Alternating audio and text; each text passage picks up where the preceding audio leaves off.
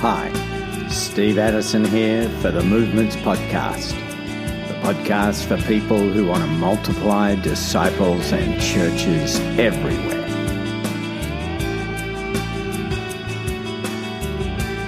Today we're in the land of the long white cloud, talking to Brian Bullen about No Place Left, New Zealand. For me, it started with a, a sense of frustration in terms of the impact of the church on our nation. You know, you look around and there's there's churches doing good stuff, there's bright spots, but overall, New Zealand was heading downhill as far as you know following Jesus went. It just wasn't having the impact. And I'm thinking, look at all this, and, and yet we've got the good news. So my frustration motivated me to go hunting you know, I'm a computer type, so I hopped on the internet, looked all around the world. Where is the church growing? Where is it having an impact on places and that? And I came across this book by a guy called David Garrison on church planting movements. And that sort of started me getting interested in going down this track of looking at multiplication and churches that plant churches and disciples that make disciples and all that. And I'd go off and I'd find all this stuff and I'd go back and talk to my wife, Stephanie, and she'd say, well, yeah, but that's in, you know, Africa or that's in Asia and that's in South America. Where's it happening in New Zealand? And I'd say, I can't find it yet. And I go off and hunt some more and I come back and I've found this. And there's, you know, and she says, well, how about in Australia? No. Nah. And it basically got down to anywhere in the West. And I found some happening in America. Basically, it was probably your blog, I think, the very early stuff. I heard a bit of Tim Shaw and Aussie and then Jeff Sundell over in America. And so I, by that and time, uh, just I'd, before you go on to that next piece, um, were you involved in ministry at that time? Um, at that stage, no. I'd been a Baptist pastor. Well, I worked on stuff at a Presbyterian church. I'd been a Baptist pastor in two churches.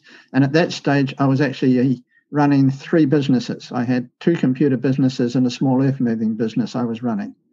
Um, I had the brought the first computer business, grew it up, split it in half, and then my wife maintains I got bored one weekend, so I brought the earth moving one just for fun. That not quite accurate, but yeah, close. So that's so I was business guy. In fact, I was basically sort of semi-retired. I had the son-in-law doing some stuff, and it was coming down. And you know, if I wanted a four-day week, I could have a four-day week, and we were earning reasonable money, so it was fine. So that was me at that stage. Background in being a pastor, background in having done evangelism the whole time since I got saved, but real frustrated. So eventually I managed to track down Jeff Sundell, which is pretty impossible. I actually tracked down his wife and sent her an email and said, if you are related to, connected to Jeff, I'd really like to talk to him. So I got a phone number, rang him, and he put me onto this. Oh, there's a guy down close to you, he says, who's doing it. Turned out it was Tasmania. Now, in New Zealand terms, that's not close, but in Australian or American terms, it probably is close. So I ended up coming to a community of practice in, I think it was Sydney, that Jeff came down to and went from there with a friend of mine across to Tasmania where Ben Armishaw was and spent a week with him watching him in action and watching the chaos and the, all the fun and games that happens when all this sort of stuff's starting to happen.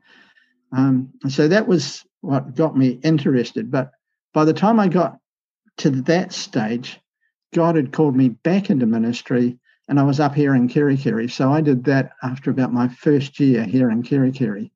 So I was in this scene where I've back pastoring a normal church, but looking at how do you do this thing where you make disciples who make disciples. And I started experimenting with folk in the church and started experimenting with folk I was connecting around the place.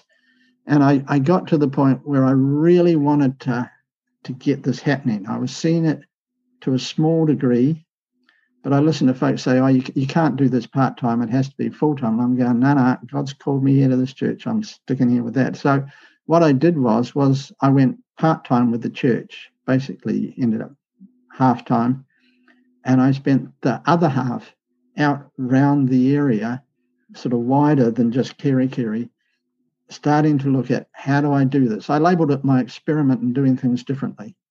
Because the first person really that was my my big contact point straight after I went half time came out of a YWAM team that came up and did some door to door, and I got this contact which I tracked down and very long convoluted, only God could do it process. I ended up in contact with this married lady, Amy, who's actually not sure how old she was there, sort of mid 20s, mid to late 20s.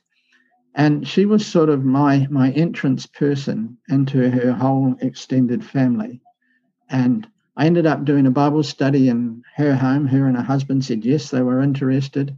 So started from there. First night there was four of them. The next night, the next time there was five of them. We were meeting weekly. I get to week four and I've just finished doing an illustration explaining what was happening when Jesus was crucified and how he'd taken all our sin on him, so that left nothing on us. And I mean, when I get it, I get it. And she looked at her husband and said, Do you get it? Now, both of them were believing because it had a miracle healing, but they didn't really know what they were believing in. They didn't understand it all. They'd had no discipling. And she looked at this and went, I get it. And her husband got it. And she, one of a sort of a partner in law, for want of a better phrase, um, said, Yeah, I've been to church a little bit. I never understood that. And then her dad, who lived there too, he came out with, Well, what do we do? Yeah. And I'm going, Uh oh, I'm in the middle of the book of Acts. It's just how it felt. Part of me is going, Hey, you guys, I haven't finished my seven story series. You know, I'm only up to week five. Actually, it was only week four when I thought about it afterwards. And so I talked to them about what they did and how they could talk to Jesus and talk to them about baptism. And the next comment was, Well, when do we do that? And I said, Well, I heard the bath running, so we could do it now. And they went up for that, I think, because someone was in the bath. Um, but that was Thursday night. So Saturday lunchtime, we were up at their marae, their, and their area, um, and down at the creek and baptizing them. So I baptized Ed, the dad, and said, stay here, and got Shane, the husband, down, and two of us baptized him. Then I walked out and stood on the bank and said, right, you baptize the next two. And so we went from there. And that was the starting point, really, into what has become a major factor of the work I've been doing, which was working with Maori folk up here in the far north of New Zealand. And that's been a an ongoing work over the last six and a bit years. Um, and the Maori are the indigenous people of New Zealand. Yep. Uh, I guess they're Polynesians, is that right? Yep, Polynesian background. Um, very, very a God aware culture. You know, they're, they're open to, to spiritual things, very spiritual culture from that point of view, like a lot of the Polynesians are. Um, in the very early days of missionary work in New Zealand, a huge response to the gospel, but a whole lot of stuff like wars over land and everything like that sort of killed a lot of that. And so now, while there's various Maori groups that you couldn't say they're any different from the rest of New Zealand in terms of there's not a lot of Christians there. Mm. But yeah, this was really interesting. And it just went from there because they turned around and started talking to their family members. They worked in a kiwi fruit pruning gang uh, which was mostly family. And so there's all sorts of fun stories that come out of what they did while they were pruning and talking to each other and sharing the good news and sharing what had happened in their lives. And I got invited to go for lunch one time at work. So I, I go to work with them and I have lunch and I get introduced to all these people. This is, you know, sitting under a kiwi fruit vine on an orchard. And I'm leaning against the van and this lady comes up and leans alongside me and says, Brian, would you do a Bible study with me? Now, I've only just met her. And I say, Yeah. Why? And she says, Well, I've been talking to Amy and we've been talking about some deep stuff and I don't know anything about the Bible. So can you do a study with me? I've already organized for so and so and so and so to come with us and do it too. She'd obviously heard from Amy that I like to work in groups. So, you know, it took another six weeks to put it together, but here's the next group mm. sort of on my lap. Now, I was trying to get Amy to lead it, and she said, Brian, it's my mother and my aunts. No, I'm not going to lead it. Mm. But so I did the first part, and then she went from there with it. But that was the next step on. Okay, so, and so the, the gospel has spread out through the family network, and have churches been started out of that? Yeah, yeah we've had them planted oh, all over the place. I was planning on the far north, but we've even had groups go further and down. Um, we've had them in Kaeo, which is 20 minutes north of me, Moerewa, which is 30 minutes south from here. We've had them here in Kerikeri. We've had that. We've seen probably the easiest way to sum it up was 18 months later, after I first met Amy, I'm talking to her and she says, Brian, since I decided to follow Jesus, I've seen 15 of my whānau, my extended family, become Christians, and I've had the joy of baptizing four of them. And at that point, I'm going, I think this might be working. Mm. Now, you know, I wanted to see how to make disciples who make disciples. And that's what we were seeing happen. Um, through that grouping, we've got down to fourth generation disciples. Um, we've had at one stage there a third generation group. We also, with a different story and a different set of people, saw a really interesting um, group stuff happen. In my pastoral deal, I was just out visiting a new person in the church, her and her sister. And I mentioned the fact that I like to, you know, encourage people to disciple others, but a lot of Christians say, I can't disciple people because I've never been discipled myself. And she said, That's me. And I said, Well, you know, I love to come and sit in and do Bible studies and train people up. And she said, Count me in. So we started the next week doing the Bible studies that we use. And it was three weeks in, and she already had two groups started. Mm. Because at the end of the first group, she said, Oh, well, this is pretty easy. I can do this. And I said, Yeah, you can. So off she went. Now, one of the groups was a bit like a car blinker, you know, it was on, it was off, it was on, it was off, you know. But the other one was pretty stable. But a little bit later on, a niece and a nephew from two different families said to her, Auntie, you should start something online. That's where we live. And she said, Oh, okay. Now she's part of a big family, 16 brothers and sisters, with a big Facebook family group. And so she just stuck up this notice I'm going to start an online Bible study on discipleship. Anyone interested, let me know. And she got 20 positive responses, wow. out of which, as far as she knew, only six of them were Christian. And this is, is this pre pandemic? Oh, yeah, way back. This is six years ago. Okay. This is when it when it didn't happen online. Nothing happened mm. online, but no, she was doing it. And so she sort of tried to find a time and did that. And when they first started, there were six of them, four non-Christians, two Christians, and she started. And within a couple of weeks, one of the nieces was going, Auntie, I think I need to get baptized. And she said, Well, your aunt's closer. She's down the road. She's got a river. Go and get that done. And so it just sort of started from there. Now, out of that online group, we ended up with three physical groups down country from here, scattered across New Zealand. So I started with a training group with her. She started two physical groups. Then she starts this online group. And out of that online group, which was probably the most successful of all she started there, we had three physical groups start. And I'm sitting there again going, well, I didn't expect that one. You know, that was sort of not in what I was looking at or expecting, something like that. But it happened. And I learned, you know, my mindset was I was going to work up here in the far north, but when you work along people's networks, it ends up wherever the networks end up. And that's been my experience. Most of the stuff we've done has been simply working through people's networks. Well, we did that for a, a fair while. We've had, you know, groups start and other people start groups and that. And I, I one of the things I struggled with was training leaders. Now, I've really been blessed with a lot of help from a lot of folk overseas who've done it because I couldn't find anybody in New Zealand. So I've talked all around the world to to, to yourself, to Bill Smith, to um, Ben Armishaw, uh, um, Amakost, should I say? Um, get yeah. right. I can know another one, Amakost, and um, you know, connected up with Chuck Ward at some stage, and all that sort of stuff. Um, but they kept saying to me, "Oh, the leadership building's in the process. It's it's you know you just do this," and I, I didn't get it. I couldn't see how I was doing it because I was seeing stuff happen and I was seeing leaders arrive, but it was just happening. I wasn't didn't have an intentional deal with it, so I had to learn the whole deal of how to make leaders out of the harvest in the process when their lives are still a mess, but hey, they're showing up as the leaders.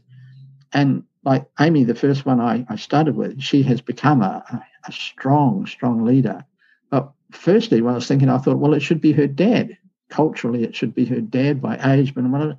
But that wasn't it. And when I heard the extended family were saying, well, you know, when we want something done, you know, we talk to Amy, I thought, okay, I give in, you know, and started working there. And it, it took me a bit to work out the whole model and assist and watch that stuff before I sort of started triggering, oh, okay, this is how to do it. This is what I'm doing. I learned very strongly in the early days and on that what you model is what you get. If you're the only Christian these people know, they're looking at you thinking, this is how it goes.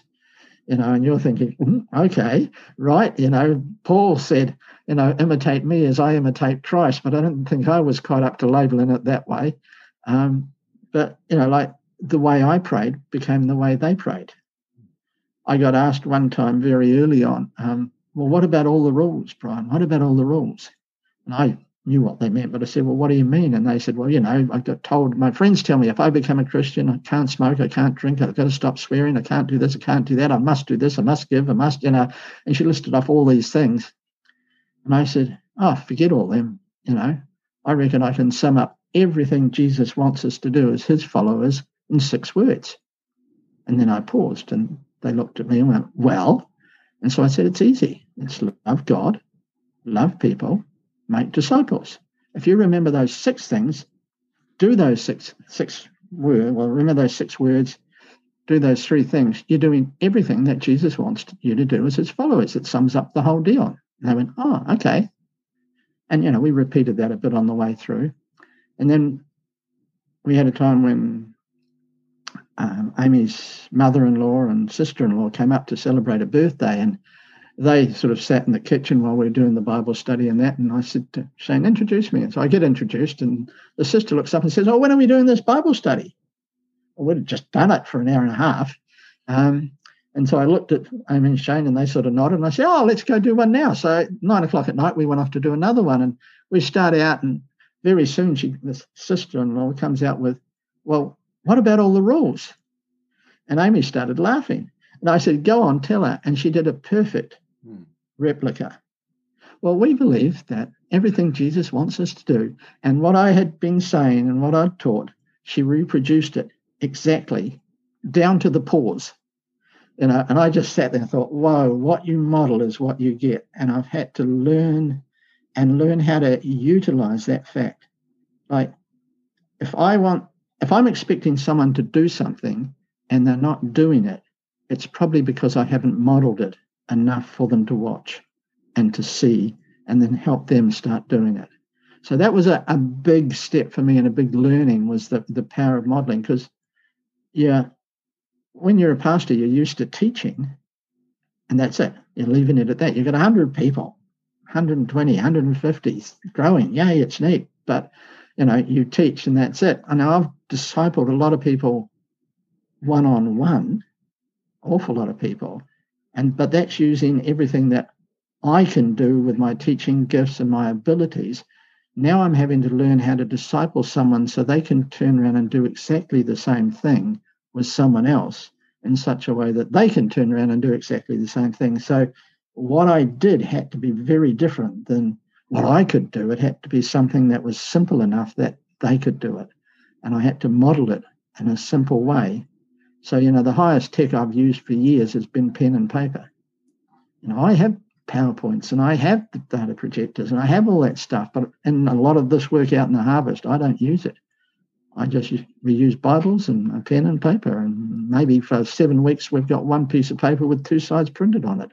You know, it's dead simple. I had to learn to get it simple. That was one of my big learnings. I found I had to unlearn a lot before I could learn.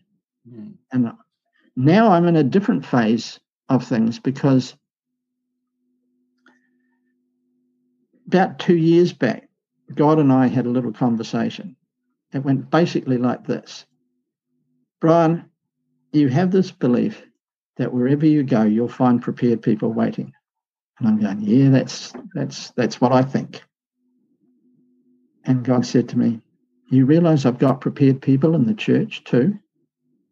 And I went, okay, because I had focused purely on the harvest. I was out there with the non-Christians, it was much easier. It was more fun. Hey, let's get on and do this, you know, focus on this and see them get saved and see their lives get totally transformed. Hey, this is what I'm doing. I've got the other half of my life where I'm working with the Christians, but this stuff I'm doing with the non-Christians. But now he's starting to talk to me about doing stuff in church. Now I talked to a few pastors about what I was doing, but um, not a lot, but uh, two years ago that started to ramp up, and I did it with a few churches and found out that what I was doing transferred to other people. It wasn't just me. I've done so stuff. You, you, were training in those other churches? Yeah, they'd, they'd get a group together and I'd go and train the group. So usually it was six to eight people, small deal like that. There were small churches up here. Um, and I'd go through the seven stories I use and teach them the evangelistic stuff in the same time and teach them the Discovery Bible study stuff by doing it. Hey, modeling, you know, show them how it works.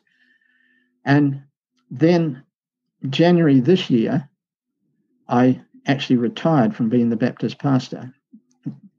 We'd had the work with the Baptist Church and connected with that, but almost as a separate deal, was a um, a large work with folk from Vanuatu who come down here to work in our horticultural industry.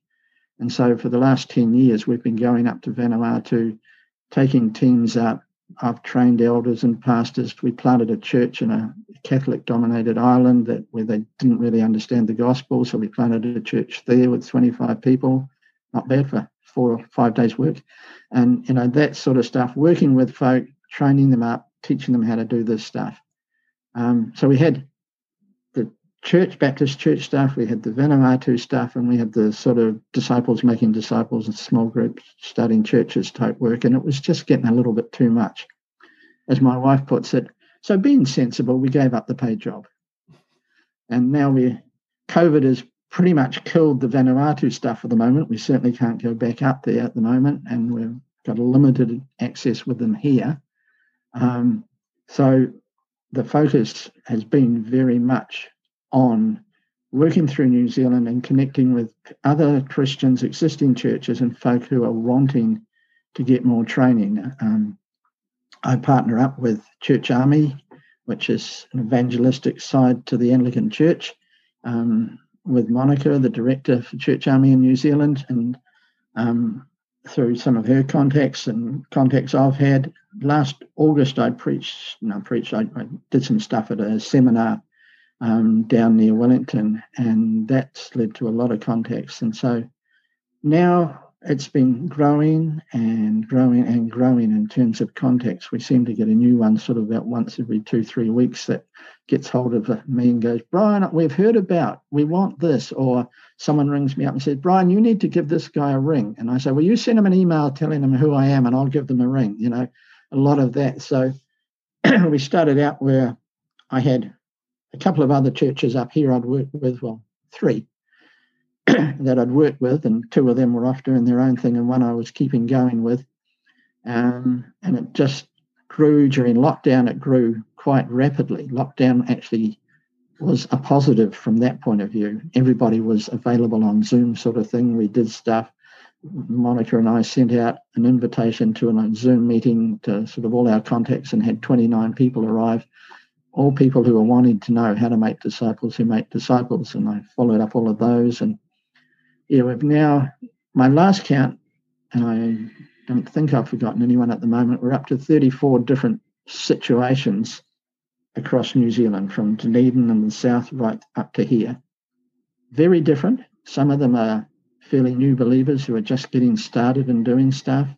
Others of them, believers, have been going for a while but got frustrated with not seeing anything happen, so they've been looking around and not been able to help them do stuff.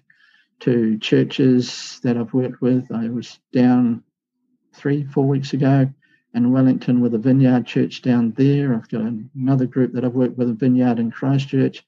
So we've got about, I think, four or five different denominations we're working with and a few smaller independent churches around the place. So all very different situations. Some of them may not work out to be, you know, anything, but others have just taken off way beyond what and, I thought would happen. And a year ago, um, you weren't in contact with most of them. Yep, out of those 34, I would have been in contact with about three, mm. maybe maybe small contact with some of them because some I followed up on people who said at the conference in Wellington, oh, you know, really, really, you know, interested in what you're doing. And, you know, I said, well, here, send me an email. And they did, but it never happened anywhere. So I, I followed some more, and some of them just turned out to be just God's time to be talking to them. Mm-hmm. Um, and yeah, it's been it's been an interesting journey in the last well since January because it's gone a lot faster than what I expected it to happen. And with the Vanuatu side shutting down and not being able to go up there and that sort of stuff, um, in one way it's been good because we've had the time to do it. I would say one of the things I've had to learn, and that has changed me a lot, is to keep stuff simple. And I've had to learn to let go of control of things. When I first started, I was going to have everybody in a database and they'd all have a number and we'd keep track of it because I'm a computer guy and that's how I think and do things. And I've had to learn to say, well, God, this one's yours, way it goes, and watch him do stuff. I've had to learn to raise my expectations of what I do in discipling because I was like most of us in the West, I was discipling in terms of teaching people stuff, transferring knowledge. And now I'm trying to teach people to obey and put it into practice. And that change has been a big change in my life, how I think, how I see things, how I view things, what I'm looking for in people. Um, I certainly have been driven to pray because you know, the stuff that I've seen happening, just man, you've got to pray. You've got to be praying, otherwise it's it's not going to keep happening, and you're not going to keep up. And you know, well, you can't keep up anyway. You just have to pray, God, help me do the right things every day, and let's see what happens. I've I've always had a passion for the lost, but I've often argued with God, hey, you gave me the passion, but I'm not really an evangelist because I'm not. I have to choose every day when I do this every time I going off to speak to a non-Christian, there's a there's a choice factor for me. I know these evangelist types who can't keep their mouth shut. Um, they just, it just flows out of them. Me, I choose, and now I used to what I used to argue. You haven't given me the gift. Well, I may still not have the gift, but people say hey, people are getting saved. You must have it. Who knows? But what I do know is that I've found that when we do things the way Jesus did things, we're a lot more effective. In simple terms, I want to get it to the point where the gospel's got out to everyone. That's really what I'd love to see. I'd, I'd love to get to the point where we can say, look, Lord, everybody's heard the gospel. Everybody's win cooey of some live, vibrant church that's out there reproducing. We've finished. I can retire. You know, that would be fun to be able to say that to the Lord, hey, we've done it. We've got to everybody. We've talked to them. Not that they've all responded positively, but at least they've all had a chance to hear. I'm working on getting guys to look after or take responsibility for areas of New Zealand because the way it's growing, I'm never going to keep up individually. So we're going to have to have folks spread out who are trained up, who are prepared to lead, who can do that. But really, I'd love to see it so that wherever you are in New Zealand, there's a live, vibrant, disciple making, reproducing church close to you and they're after you. that'd be what I'd be. That'd be a nice place to get to. Well, thanks for listening. If you're enjoying the Movements podcast, why don't you spread the word? Let someone else know who'd like to listen in. It really helps. This is Steve Addison for the Movements podcast.